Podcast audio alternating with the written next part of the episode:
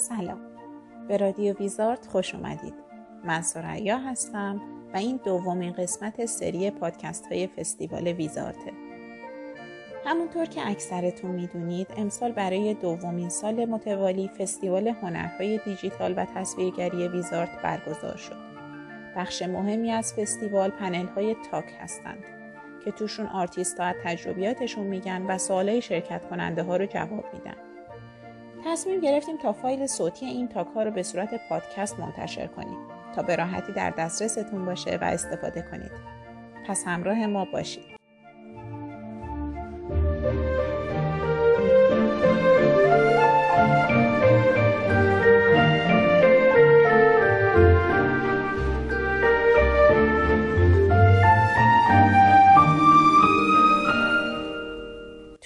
اپیزود صحبت های رضا دالبند رو تو فستیوال 1399 میشنویم. رضا یکی از نویسنده ها و تصویرگرای خیلی خوب ایرانه که کتاباش از شرق تا غرب این کره خاکی ترجمه و منتشر شدن. او همچنین مدیر هنری یه انتشاراته. تو این تاک به نکات مهمی درباره تصویرگری و کار کردن از این طریق اشاره می‌کنه. پس بریم و با همدیگه بشنویم.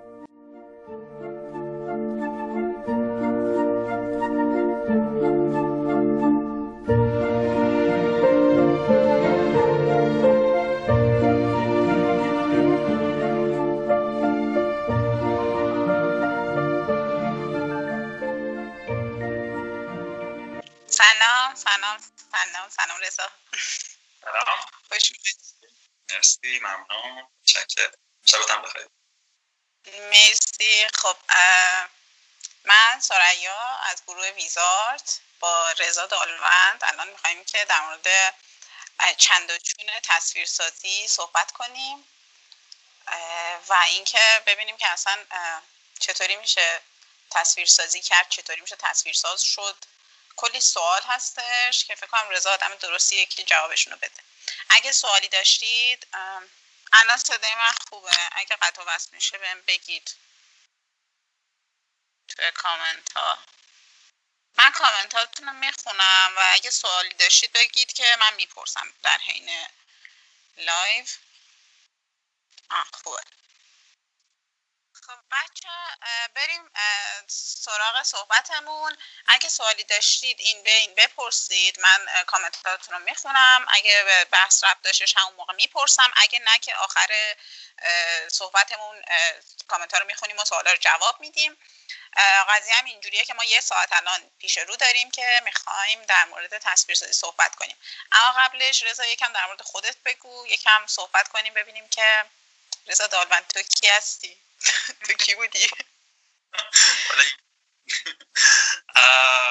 مرسی سارا و فکر کنم به جای با هم دیگه صحبت کنیم و چون یه مقدار فضا نسبت لایو اینستاگرامی شخصی تره فکر می‌کنم حرفه ای تره چون توی لایو اینستاگرامی صرفا فالوور هم می‌بینم چه بخوان علاقه من باشم به ایده تصویرگری چه نباشم. ولی فکر می‌کنم یه جمعی دور هم دیگه اومدن و وارد این پنل شدن که علاقه من و عاشق تصویرگری هم. این بحثی که می‌کنم با صحبت کنیم امشب بحث تصویرسازی کتاب حالا چه کودک چه نوجوان و چه تصویرسازی برای کتاب های مستقبل بزرگ دارم.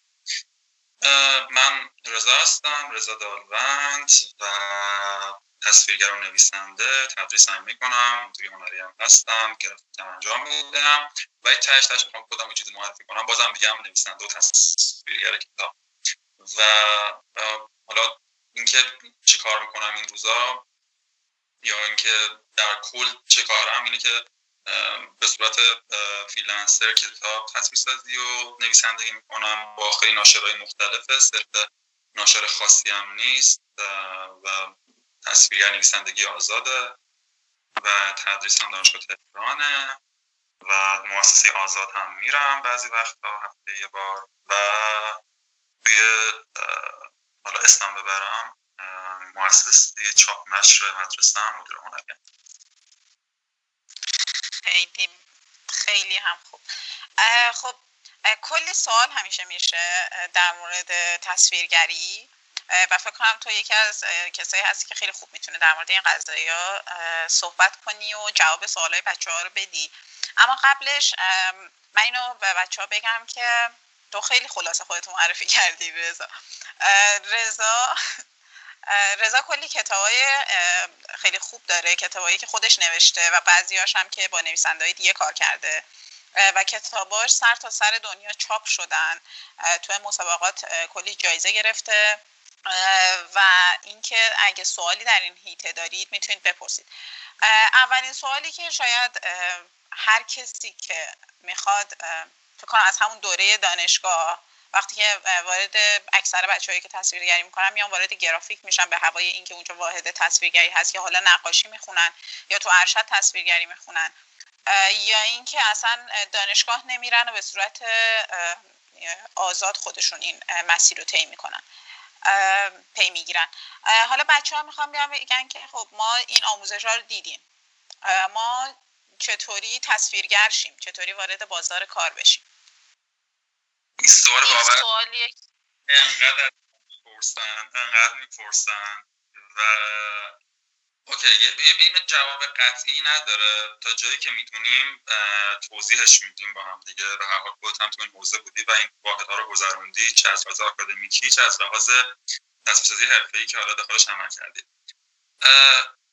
ببین الان ما دو تا بخش داریم. یکی اینکه کسایی که علاقه من به تصویرگری یعنی از سوال از پرسن یعنی صرفا تا به حال هیچ تجربه ای ندارن و میان پرسن که من می‌خوام تصویرگر بشم چیکار کنم؟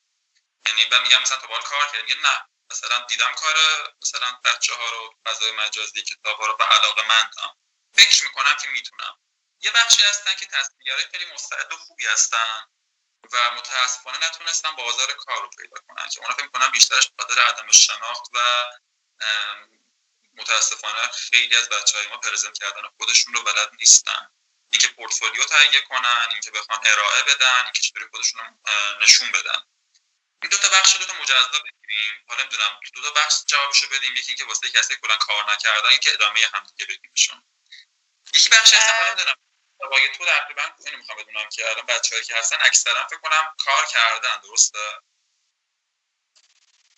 آره از توی کامنت ها که به نظر می‌رسه که بچه ها کار کردن و آشنان با ماجرا یعنی از روی کامنت رو من اینطوری دارم حس می‌کنم ولی به نظرم بهتره که اول اون بخش اول توضیح بدی پورتفولیو رو بعدن بله. اول اینکه اگر کسی واقعا تا به کار نکرده یا کسایی هستن که در شروع کارن و هنوز نتونستن کارشون رو به جای قابل قبولی برسونن من پیشنهاد من به عنوان تجربه شخصی من روش آکادمیکشه وقتی که منظورم از روش دانشگاهیه اونایی که خیلی جوان‌ترن فکر می‌کنم خیلی خوب کار می‌کنن انجام بدن. وقتی ما البته میگم اینم باز خیلی از فرد فرد فرق داره ها. آکادمیک می‌کنه که دانشگاه باشه یا آموزشگاه باشه. ولی یه چیزی رو میده به بچه ها این اینه که در فضا قرارشون میده. در فضایی که ناچارن برای کارهای روزمرهشون اون کار هنری یا اون واحدهای تصویرگری رو انجام بدن.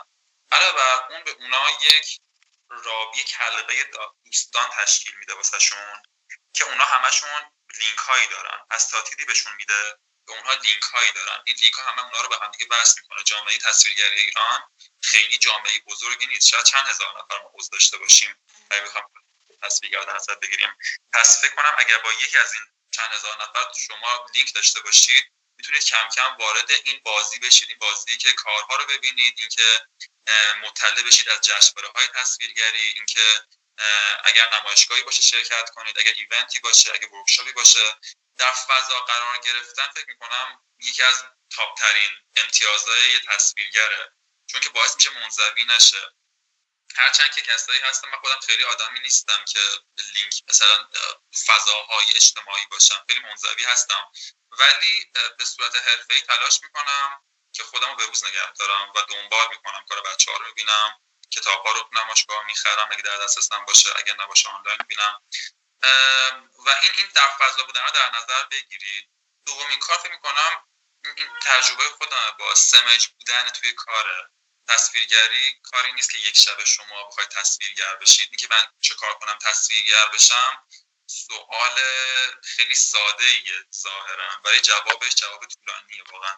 سمج باشید. سمج باشید توی تمرین کردن توی اینکه کار دیدن آرشیو کردن توی کار ارسال کردن برای نمایشگاه ها توی کلاس رفتن مستر شدن با استاد اینکه چطوری کار یاد گرفتن مقایسه کردن. واقعا اینا یه مقدار طاقت فرسان ولی فکر می‌کنم پله اول خیلی بلنده سخته یادش بریم بالا. ولی اگه هم پله اول بریم بالا پله بعدی خیلی راحت میشه. یعنی داخل مسیر میفتی مثل که میری تو تاش فکر می‌کنم یکی در مسیر بودن خیلی اهمیت داره سمج بودن. این سمج بودن خیلی مثبت البته ها.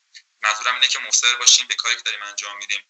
تو رشته های دیگه هم این اهمیت داره ولی توی تصویرگری سمج بودن به این منظور دارم میگم که بتونیم پله اول برداریم. چون اولین بار ناشرها به شما اعتماد نمی‌کنن. خیلی وقتا شما تجربه کاری ندارید پرونده ای ندارید که مثلا خودتون رو ثابت کرده باشید. ولی اگر وقتی یه پورتفولیو خیلی قوی نشون بدید می‌تونید نشون بدید که اوکی من درست کار نکردم ولی توی این کار مصر بودم و تونستم خودم بالا بکشم به سطح تصویرگری که حداقل استاندارد رو داشته باشم. و ناشر هم اون زمان اعتماد می‌کنه چون به هر حال ناشر هزینه داره می‌کنه کتاب چاپ می‌کنه و همینا هزینه بره و نمی‌تونیم خیلی بگیم تقصیر اون هم هست. و این دوتا رو داشته باشیم فکر می‌کنم بقیه ادامه این تو سوالای دیگه در بیاد. این مسئله که گفته خیلی چیز مهمیه ولی چیزی که من خودم تجربه کردم و خیلی دیدم. حالا هیته کاری من فرق می‌کنه و تجربیاتم شاید تو تصویرسازی کودک همون برای چندین سال پیش باشه. اما چیزی که من می‌بینم اینه که تصویرسازی کودک شاید اولین چیزیه که وقتی یه نفر توی دانشگاه تصمیم می‌گیره که تصویرساز شه میاد سمتش به خاطر اینکه به نظرش چیز ساده ای میاد خلق تصویر برای کودک. و خیلی هم میبینیمش دیگه. یعنی بلا فاصله شروع می‌کنن به مثلا طراحی کودکانه در حالی که چیزی فراتر از اینه و به نظر من باید واسهش آموزش ویژه دید. صرفا این نیستش که ما یه سری تصاویر با نمک و کودکانه خلق کنیم و اینو اسمشو بذاریم تصویر کودک. و شاید یک از دلایلی که ناکام میمونیم بعد از دانشگاه یا همون تو دوره دانشگاه برای کار پیدا کردن همینه که خیلی سطحی با ماجرا برخورد می‌کنیم.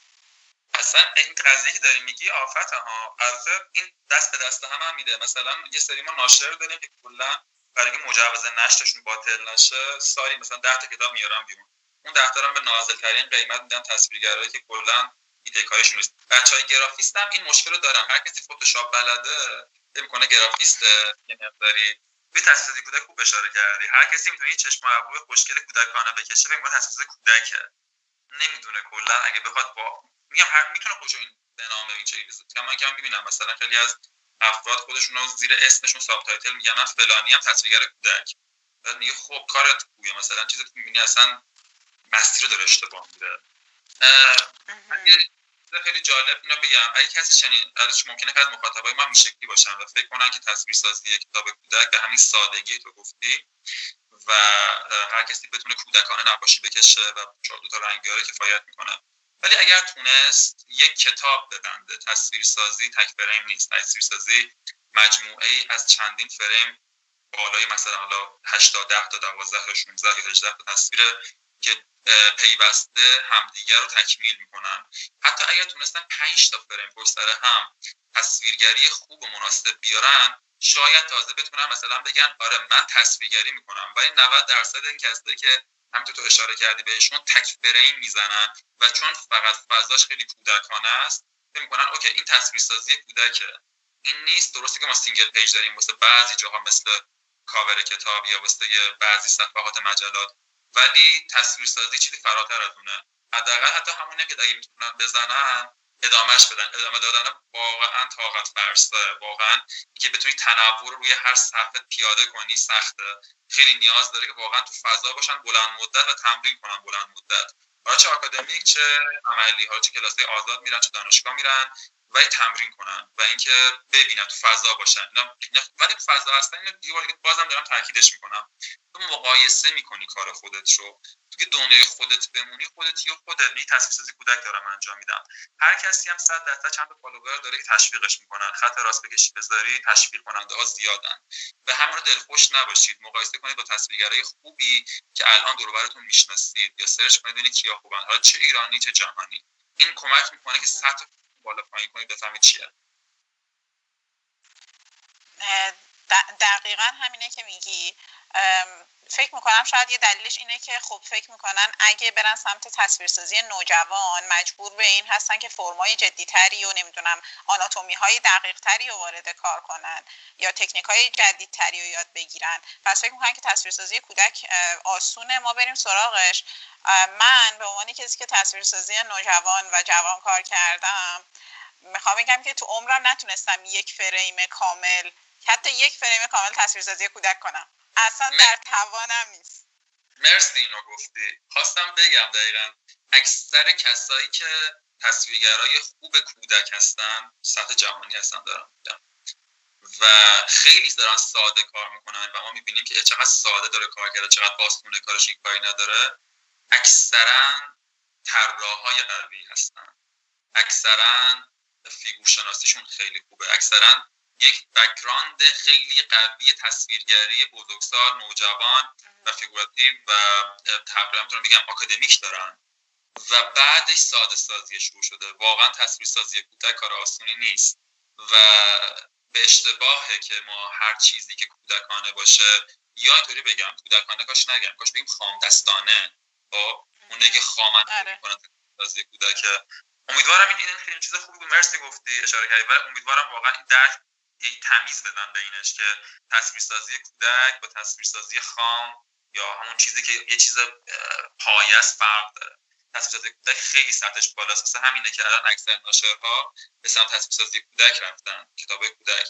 خیلی از نمایشگاه ها خیلی از جشنواره‌های بزرگ focus کردن روی کتاب های کودک picture book ا. خیلی بس اهمیت داره. به این سادگی نیست که فکر می‌کنیم. حالا می‌تونم باز برن ببینن که چه کارهایی در سطح جهانی الان بالا میاد؟ آیا اونا آسونن یا نه؟ خب ما بحث پورتفولیو رو بعدا یعنی جلوتر در موردشون صحبت می‌کنیم. الان یکی توی کامنت چون دیدم که رفت داره اینو می‌پرسم. گفته که آیا لازمه که برای اینکه تصویرسازی کودک انجام بدیم روانشناسی کودک هم مطالعه کنیم؟ من کردم. البته من در تجربه شخصی خودم میگم. ممکنه هر کسی به یه طریق این روانشناسی کودک رو داشته باشه.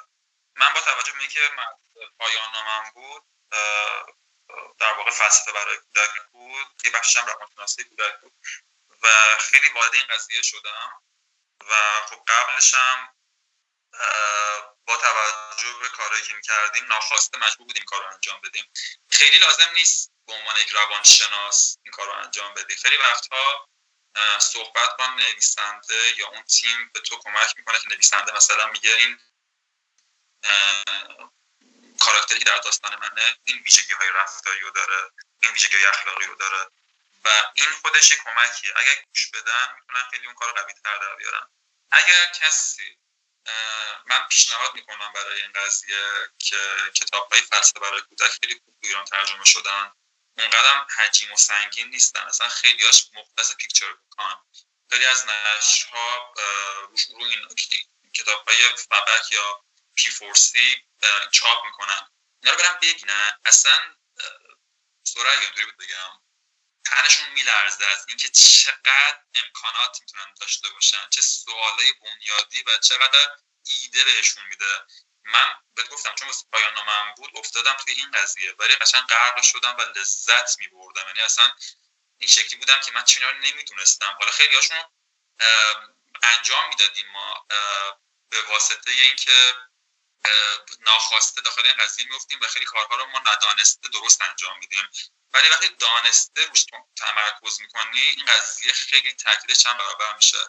و اینو باید بگم بعد از این قضیه من چند تا کتاب گرفتم از ناشرهای خیلی بزرگ جهانی که همهشون تمرکز روی فلسفه کودک روی روانشناسی کودک. الان چهار تا کتاب آخر من روانشناسی کودک همشون رفتارشناسی کودک و مثلا یکیشون که انجام دادم من کتاب بین تو و منو که انجام دادم مال فرانسه بود و کاملا روانشناسی کودک بود.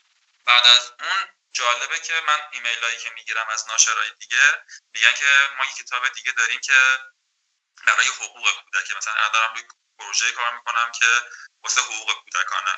چون که قبلیه که رو رفتارشناسی بود موفق عمل کرده بود. یا کتابی مثلا داریم برای دوباره رفتارشناسی بچه های مثلا زیر 6 سال. خیلی کمک کرد. اصلا توی پیشرفت من یکی حالا نمی‌دونم مثلا بقیه چه تجربه ممکنه باشه ولی واسه من واقعا یه چیزی که اجبار بود تبدیل شده برکت. خیلی از این قضیه خوشحالم و واقعا پیشنهاد می‌کنم بچه ها برن کتاب های فلسفه برای کودک رو حتما بخونن. خیلی هم لذت بخش کتابش خب تا اینجا در مورد این صحبت کردیم که وقت اون اصول اولیه که لازم داریم واسه تصویر ساز شدن چیه؟ حالا فکر می‌کنیم که فرض می‌گیریم که من نوعی تو دانشگاه تصویرسازی یاد گرفتم. سعی کردم که بیسیک ها رو رعایت کنم. سعی کردم طراحیم خوب باشه اصول رنگی رو یاد بگیرم.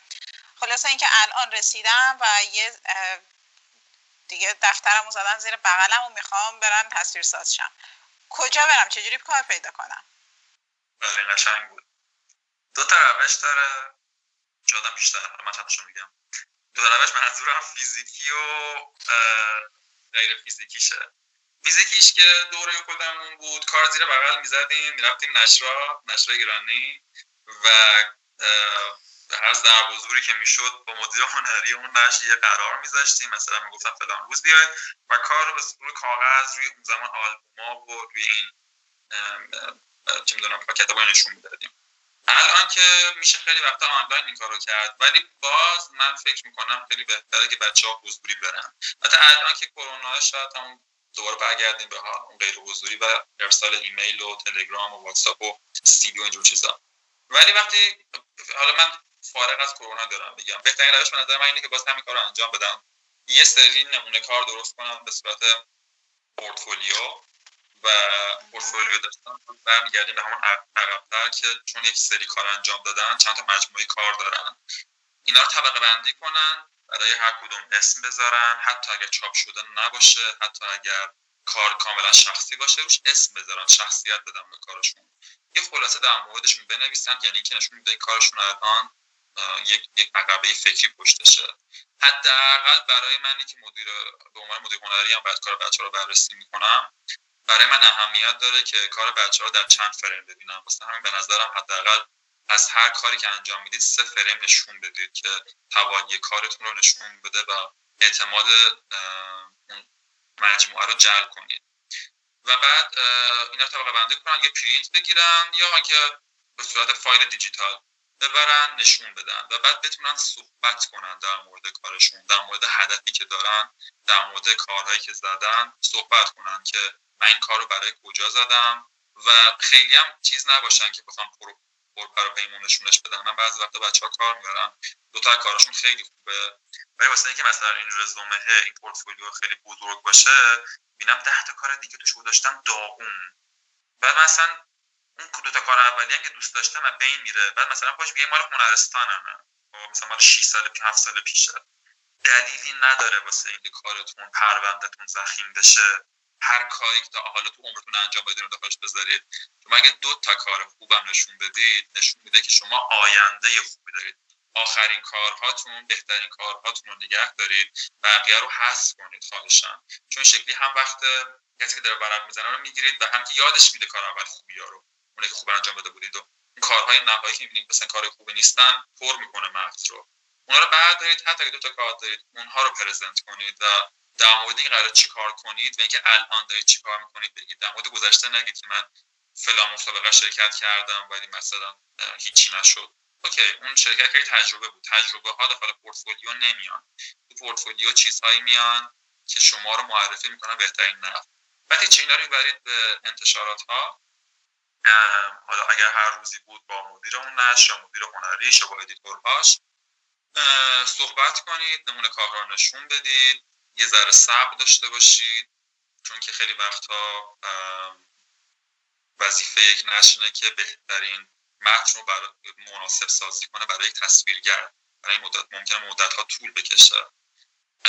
اگر ناقی که ناامید نشید خیلی از نشر اصلا لازم ندارن. دلیل نمیشه که کار شما بد باشه. تصویرگرای خودشون رو دارن یا استایل خودشون رو دارن. به وقت استایل شما به استایل اونجا نمی‌خوره و اونجایی که می‌خواید برید این کارها رو انجام بدید. ما توی ایران فکر می‌کنم بیش از 50 تا نشر داریم. نشری که در حوزه کودک فعالن.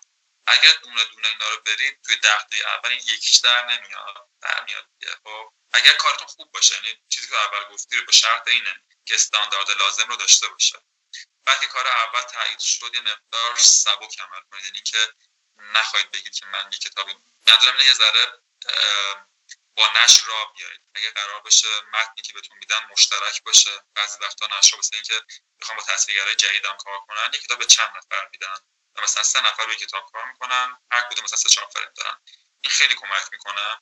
و یه چیز دیگه هم بگم اینو تا یادم نرفته. قبل از چاپ کتاب به نظرم بهتر بچه های کتاب اول اصلا کار نکردن برن سراغ مجلات. من اینو قبلا هم گفتم هر کسی پیشم میاد بهش میگم مجلات ویژگی خوب دارن یکی اینکه کار شما رو چاپ می‌کنه و شما کار چاپی دارید برای رزومتون. دو اینکه تاریخ مصرف داره. حتی کار خوبی هم نباشه قرار نیست داخل رزومه کاریتون تا ابد بمونه. تاریخش یک ماه هست از بین میره و مجله بعدی جایگزینش میشه. حتما مجلات اول کار کنید. و بعد کارهای چاپ شدهتون اگه داشتید برید رزومتون هم بذارید نشون ناشر بدید.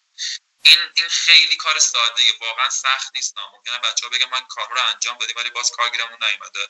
ولی پس اگه این شکلیه واقعا استاندارد لازم رو نداشتن و نش ریسک نمی‌کنه که بخواد با کسی که اون استاندارد حداقل رو داشته باشه یعنی که اونقدر نگشتن. مثلا دو تا نشر رو دوست داشته نشر مورد علاقش تو ایران بوده. پیش اونا رفته اونام رد کردن.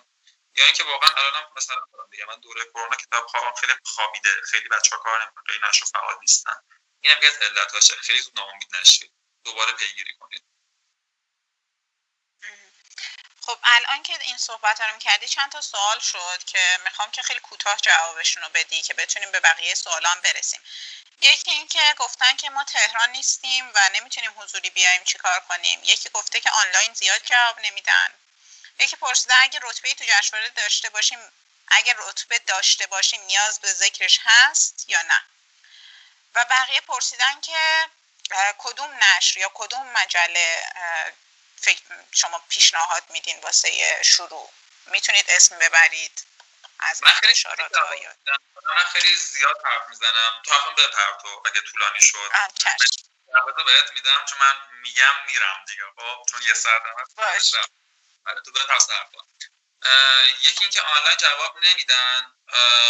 چون شاید خیلی لینک نزدید. با کی لینک زدید شما؟ بعد با مدیر هنری اونجا جواب لینک بزنید. یعنی که ممکنه برای کسی اشتباه فرستاده باشید. دو اینکه اینو در نظر بگید که یک عالمه کار میفرستن روزانه. خیلی از بچه ها مثل شما هستن که همه علاقه مندن. و هم یک رقابت بین شما ها و هم یه مقدار آدم باید صبور باشه دیگه. یعنی کار آنلاین فرسته ممکنه مدت طول بکشه. و معمولا جواب منفی هم خیلی سریع نمیگن. مثلا ممکنه کار شما رو نپذیرن و دیگه جوابم ندن. بهتره که بگن ولی خب این این در نظر یا رقابت خیلی سنگینه و کارهای دیگران بهتره یا اینکه واقعا هنوز در نوبته یا اینکه برای فرد اشتباه فرستادید. یعنی برای چه می‌دونم رواتومی فرستادید. برای شخص مناسب اون قضیه بفرستید. دو اینکه سوال دوم چی بود؟ اگر جشنواره برنده شده باشم توی پورتفولیوتون بزنید که کار برنده شده. این پورتفولیوتون. اینجا مثلا دو تا کار زدی. و زیرش گفتم اسم کار هست. اسم کار مثلا هر اسمی مثلا چم درخت دانا. با خب؟ زیرش یک جمله در مورد درخت دانا بنویس. ممکنه مثلا بگیم این داستانش در مورد مثلا درختی که می‌دانست هر چیزی. بعد پایین ترش بزنید با ستاره که برنده جایزه فلانی. اوکی؟ اینطوری خیلی حرفه ای تره تا اینکه بخواید تونه بگید. این کارم برنده شده آن چیز. تو کارتون حرف بزنه به جای شما. بذارید حرفه ای برخورد کنید یعنی خیلی پرحرفی نکنیم نکات خیلی مهم رو بگیم. اگر یه کاری خیلی شده می‌تونید مثلا اینا جداگانه مثلا برای روی صفحش هست میگید این کار الان برای اینکه جایزه گرفته نمایشگاه رفته قرار چاپ بشه و چه می‌دونم چه می‌دونم داخل تبلیغات استفاده شده. اینها رو می‌تونید بولد کنید. یعنی یه چیز مازاد برمون سوال بعدی چی بود؟ سوال بعدی این بود که چه کدوم انتشارات یا مجله برای شروع خوبه؟ من خیلی تو ذهنم نیست. من از مجلات شروع کنیم بگیم. میگم مجلاتی که الان هست همه می‌شناسیم دیگه. میگم واقعا تو من چند رو بداهه میگم. تو هم اگر هست کمک کن. مثلا من خودم با مجله کوشش کانون شروع کردم. و چه می‌دونم سروش هست کوشش هست کوبک هست نبات هست رشد هست مجلات دیگه یه زمانی دوست بود. نمی‌دونم وجود داره یا نه. اینا هستن ولی بازم انقدر مجله روزانه وارد بازار میشه که خیلی من واقعا اطلاع چیزی ندارم ولی خود من با رشد کانون شروع کردم. یعنی قبل از اینکه چاپ کنم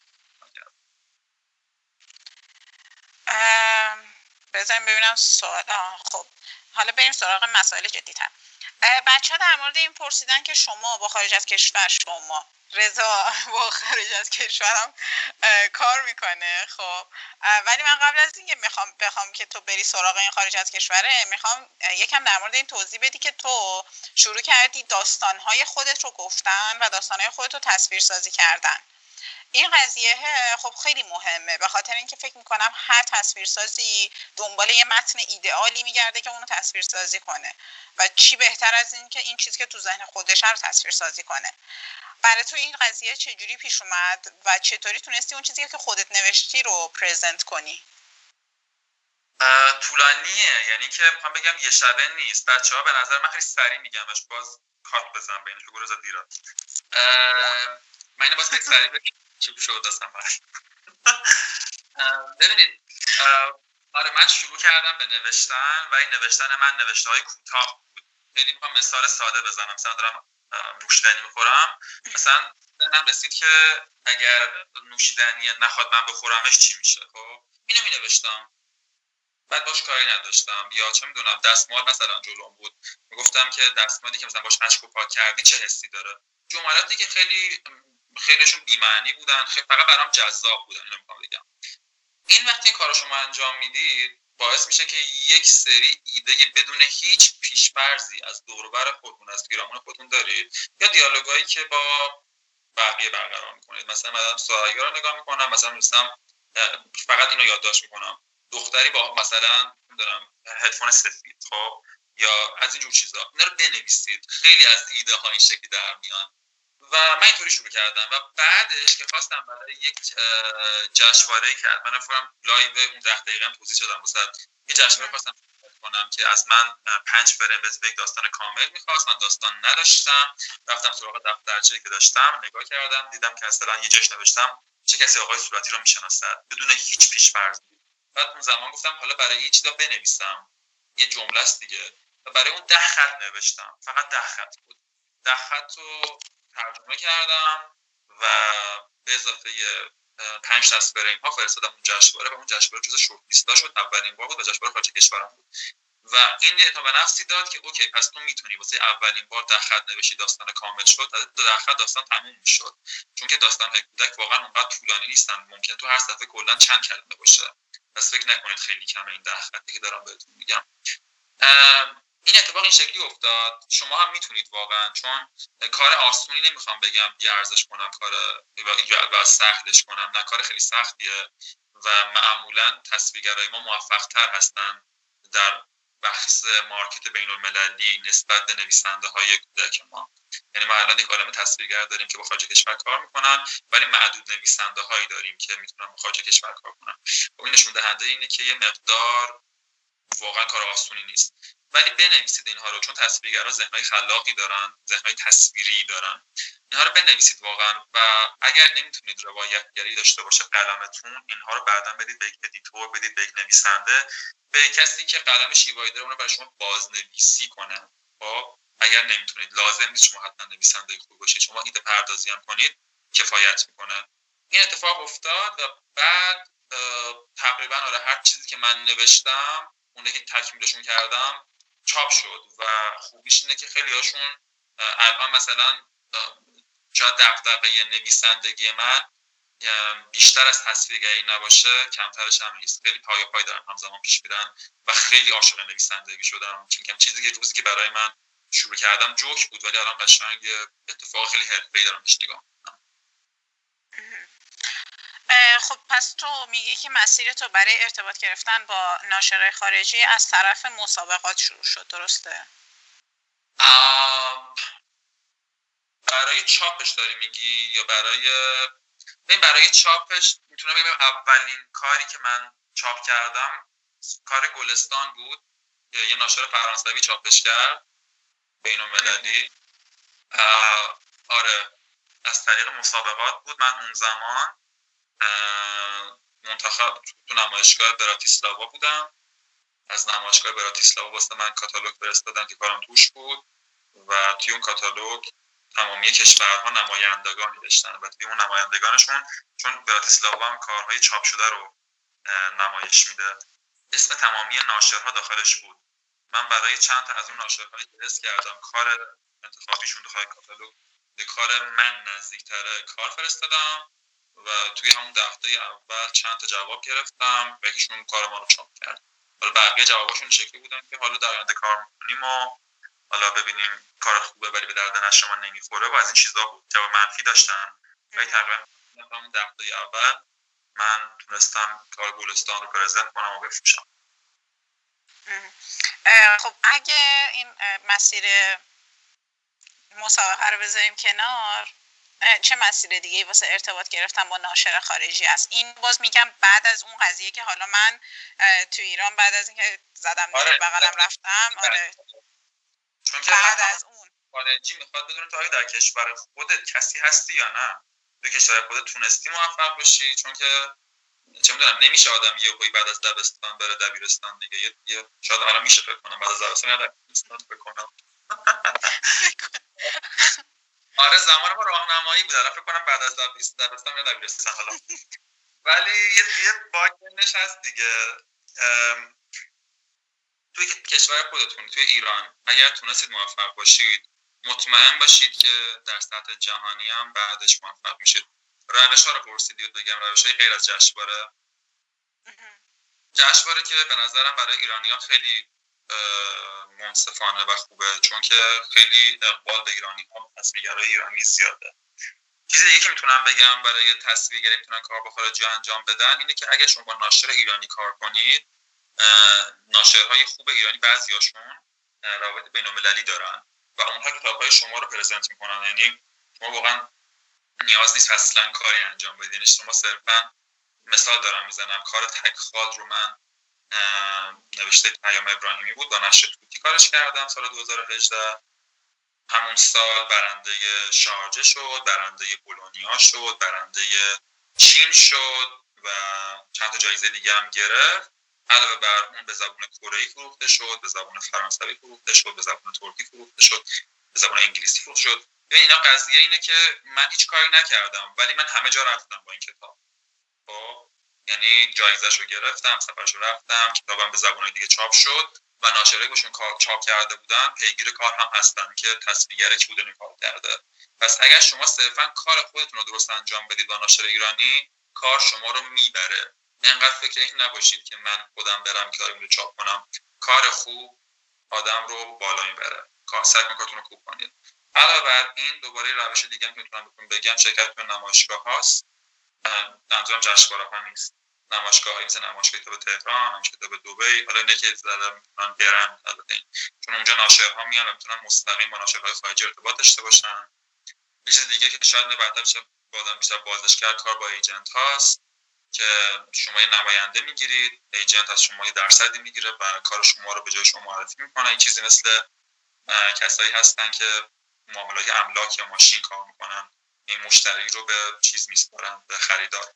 کار شما رو معرفی می‌کنن به کسایی که می‌شناسن. چون خیلی از انتشارات های بین المللی هستن که اصلا با شخص کار نمی‌کنن. یعنی شما اگه بهشون حتی ایمیل هم بدید جواب شما رو نمیدن. فقط با ایجنت ها کار می‌کنن. یعنی اگه ایجنت خوب هم گیر بیارید اینم کمک می‌کنه. و یه فکر دیگه هم که من خیلی از این استفاده کردم اینه که ارتباط مستقیم. همونطوری که بهتون گفتم من لیست ناشرها پیدا کردم مثلا اون کاتالوگ یا بهشون ایمیل دادم. این ارتباط مستقیم هم تاثیر خیلی خب این ایجنت ها رو از کجا میشه پیدا کرد؟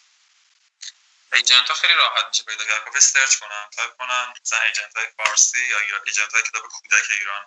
من چند تاشون رو به اسم می‌شناسم. خودم با کیا کار می‌کنم با آژانس کیا. ولی agent های دیگه هم هستن. فکر کنم مثلا دایره مینا داریم آژانس پل داریم دوباره میگم آژانس کیا رو داریم و من این ستا رو به اسم می‌شناسم ولی بازم فکر کنم هنوزم هست. هنوزم دومیش هم آژانس های خارجی هم. یعنی می‌تونم برم با آژانس من با خارجی هم با دو تا ایجنت خارجی هم کار می‌کنم. با خارجی هم کار کنم؟ ولی خب فکر می‌کنم اولین کار اینه که با ایجنت ایرانی کار کنم. ایجنت خارجی هم تونست کنن که مثلا حالا به انگلیسی که آژانس های ادبی مثلا فلان کشور یا مثلا برن خیلی پیجای بچهای تصویرگر خارجی تو بیوشون نوشتن که مثلا پرزنت شده توسط فلان ایجنت ها؟ و وبسایت گذاشته اونجا برم و پورتفولیو بفرستم و ممکنه اون ایجنت ازشون درخواست کنه که من اون نمایندگی رو بهره بگیرم ببین توی هیته که من کار می‌کنم خب من الان دیگه تو هیته انیمیشن دارم کار می‌کنم ولی تو اون هیته که من کار می‌کنم اینجوریه که خیلی موقع ها بچه ها مثلا توی social media های حالا ما social media ی مخصوص به خودمون هم داریم توی community مثلا digital art ولی مثلا اینستاگرام و اینا هم هست. بچه ها میان کاراشون رو اونجا منتشر می‌کنن و از این طریق خودشون رو present می‌کنن. بعد پیش میاد که حالا مثلا یه شرکتی دنبال آرتیست میگرده دنبال مثلا طراح کاراکتر میگرده میاد کار منو می‌بینه به این پیشنهاد میده. این قضیه چقدر می‌تونه توی هیته تصویرسازی کتاب و کودک و نشر تاثیر بذاره؟ اصلا تاثیر داره همچین اصلا این رویه جا افتاده توی این تو این مسیر یا نه؟ آره واسه من داشته. حتی من خیلی داخل سوشیال مدیا نیستم اینستاگرام دارم و وبسایت. و حالا اون ایمیل که من اکثر کارم با ایمیلی انجام میدم حالا ولی برای دیدن کارها شاید مثلا اینستاگرام حتی خیلی اونجا فعال نیستم ولی با اینو خود بگم با اینکه خیلی فعال نیستم و دو تا پروژه دو تا از بهترین پروژه هام رو من از اینستاگرام سفارش گرفتم. دو تا از بهترین پروژه هامو و می‌تونم بگم خیلی هم دوستشون دارم و خیلی هم قوی اصلا از نسبت بقیه منظورم و چون که ایمیل منو مثلا پیدا نکردن یا هر چیزی و فقط search کردم تو اینستاگرام و پیدا کردم و اونجا پیغام دادن و بعد از اون لینک دادیم که مثلا بیا با ارتباط حالا رو در رو داشته باشیم مثل اسکایپ یا ایمیلی یا مثلا با شبکه های چیزتر خصوصی تر. خیلی تاثیر داره چون که من خودم به عنوان مدیر هنریم خیلی وقتا می‌خوام دنبال تصویرگر بگردم مثلا توی وبلاگ page هایی میرم page های اینستاگرامی میرم که تصویرگرهای ایرانی رو معرفی می‌کنه. چون من واقعا نمی‌تونم انقدر به روز باشم که همه رو بشناسم. صرف دایره تصویرگری که دارم اونقدر زیاد نیست. ولی در هر روز داره تصویرگرای خیلی خوب وارد بازار میشه. واسه منی که اینجا دارم از طرف رضایی میگم که به دنبال تصویرگر برای انتشارات. خودم میرم واقعا رصد می‌کنم.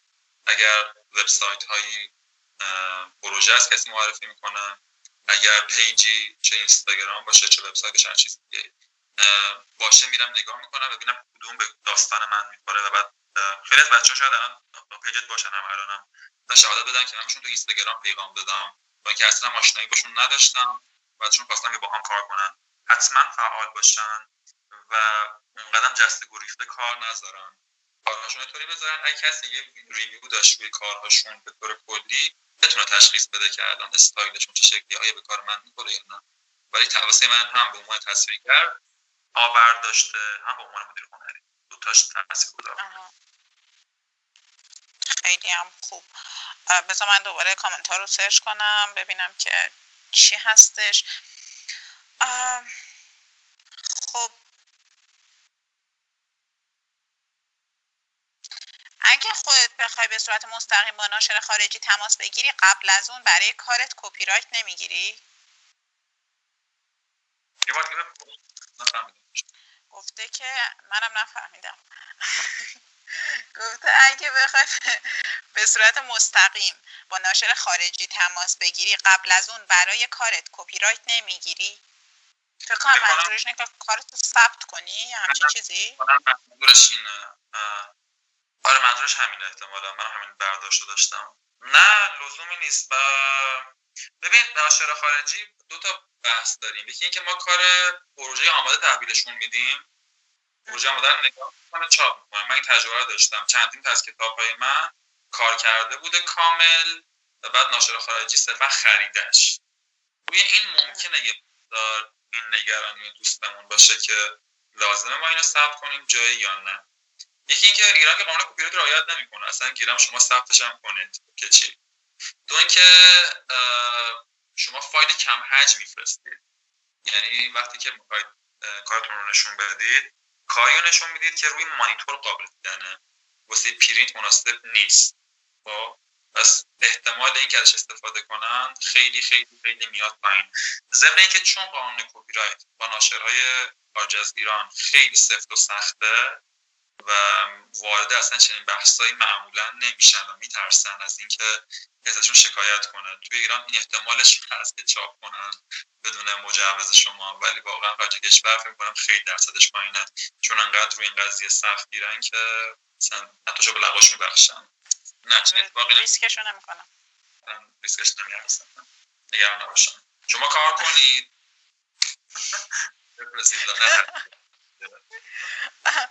خب ما یه فکر کنم برای پنج دقیقه وقت داریم. سوال بعدی اینه که این سوال بدیم بعدش خودت اگه چیزی هستش که لازم بود که بگی اونو بگو.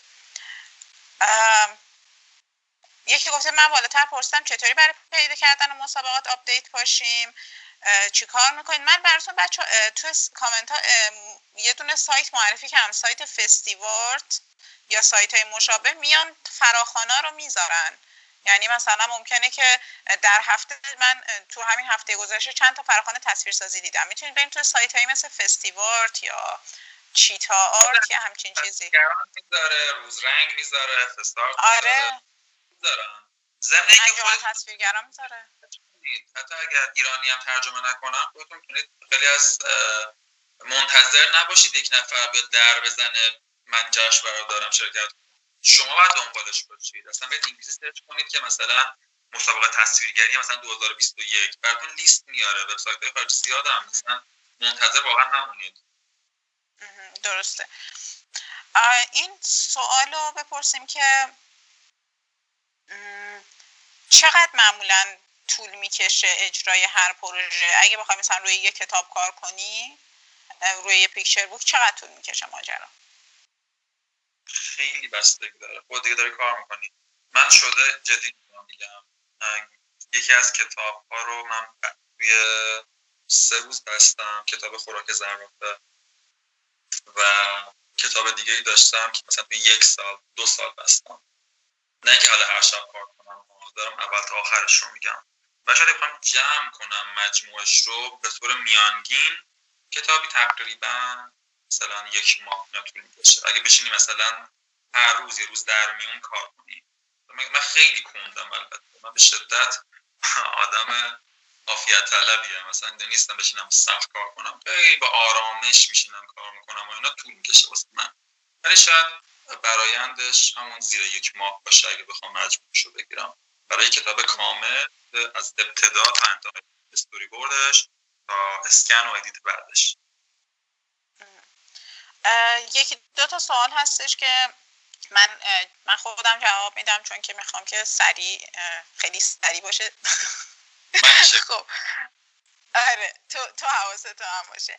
یکی اینکه یکی گفته که من تازه تصویرسازی رو شروع کردم علاقه زیادی هم دارم این بگین که چه مسیر رو روندی رو طی کنم. آناتومی رنگ شناسی چه چیزایی دیگه رو باید تمرین کنم.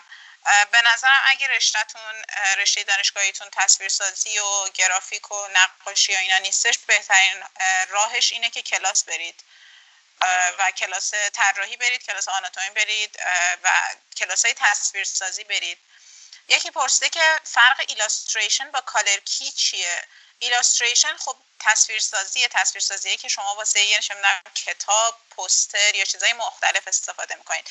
color key در واقع concept یه که شما می‌زنید برای اینکه به طور کلی مشخص کنید که حالا چه برای انیمیشن چه برای بازی چه برای کتاب صفحات کتاب شما فریم های مختلف شما توی این مثلا انیمیشن یا concept از چه روند رنگی می‌خوان پیروی کنن. دیگه چه سوالی؟ کار دستی و دیجیتال تو چاپ تاثیری داره؟ فکر نمی کنم دستی و دیجیتال یه تاثیری که داره اینی که وقتی دیجیتال کار می‌کنی کد رنگی داری و تقریبا می‌دونی که قرار بعد از چاپ چقدر نزدیک باشه به کارت. کارهای دستی خیلی توی اسکنشون حساسیت به خرج بدید. مثلا اونایی که اسکن خونگی دارن همون لحظه اسکن می‌کنن میفرستن برای چاپ در حالی که افت کیفیت رو نمی‌بینن.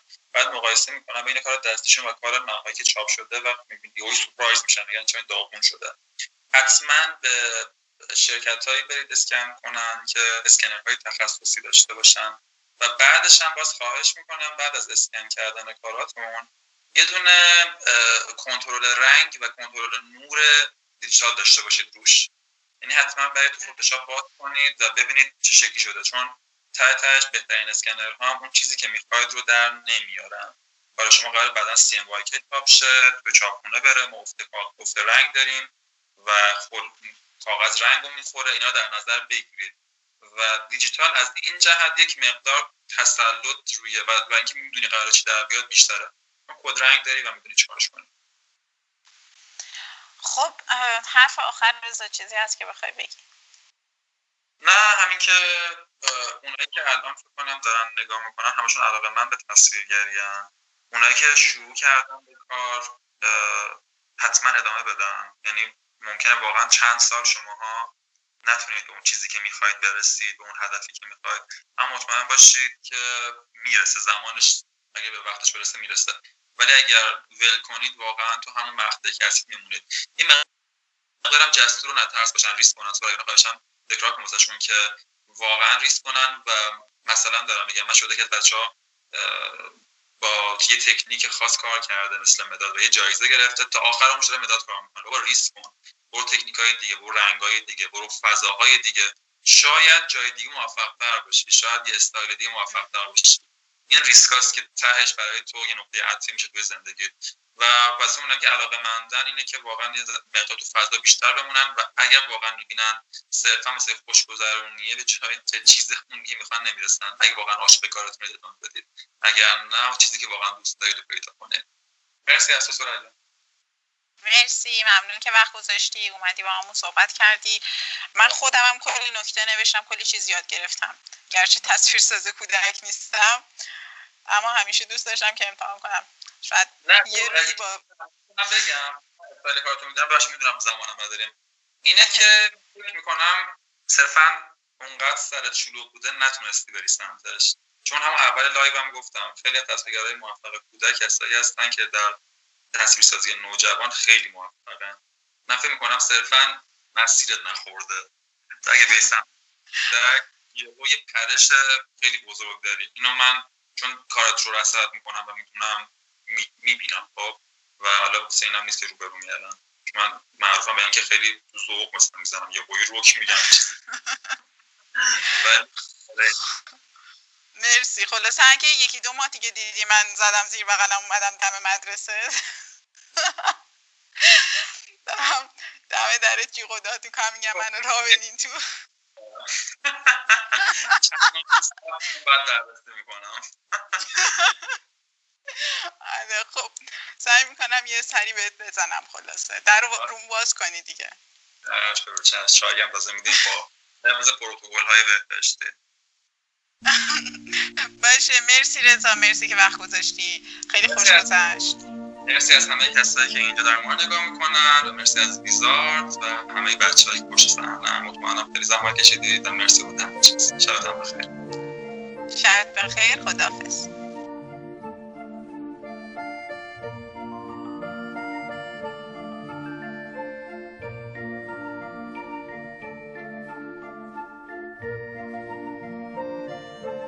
این اپیزود هم به پایان رسید. اگه مطالب مورد بحث توی این قسمت براتون جالب و مفید بوده رادیو ویزارت رو با دوستاتون به اشتراک بذارید. یادتون نره که حتما توی Castbox یا هر پلتفرمی که باهاش پادکست گوش می‌دید ما رو دنبال کنید و گزینه subscribe رو بزنید. اگه یه جاهایی از این اپیزود کیفیت صدا افت کرد به خاطر مشکلات اجتناب ناپذیر پخش زنده فستیواله. پس به بزرگی خودتون ببخشید. همینجا از آرش ناسه همکارم توی گروه ویزارت و همه کسایی که توی برگزاری فستیوال ها همراهمون بودن تشکر می‌کنم. ممنون از حمایتتون و خدا نگهدار.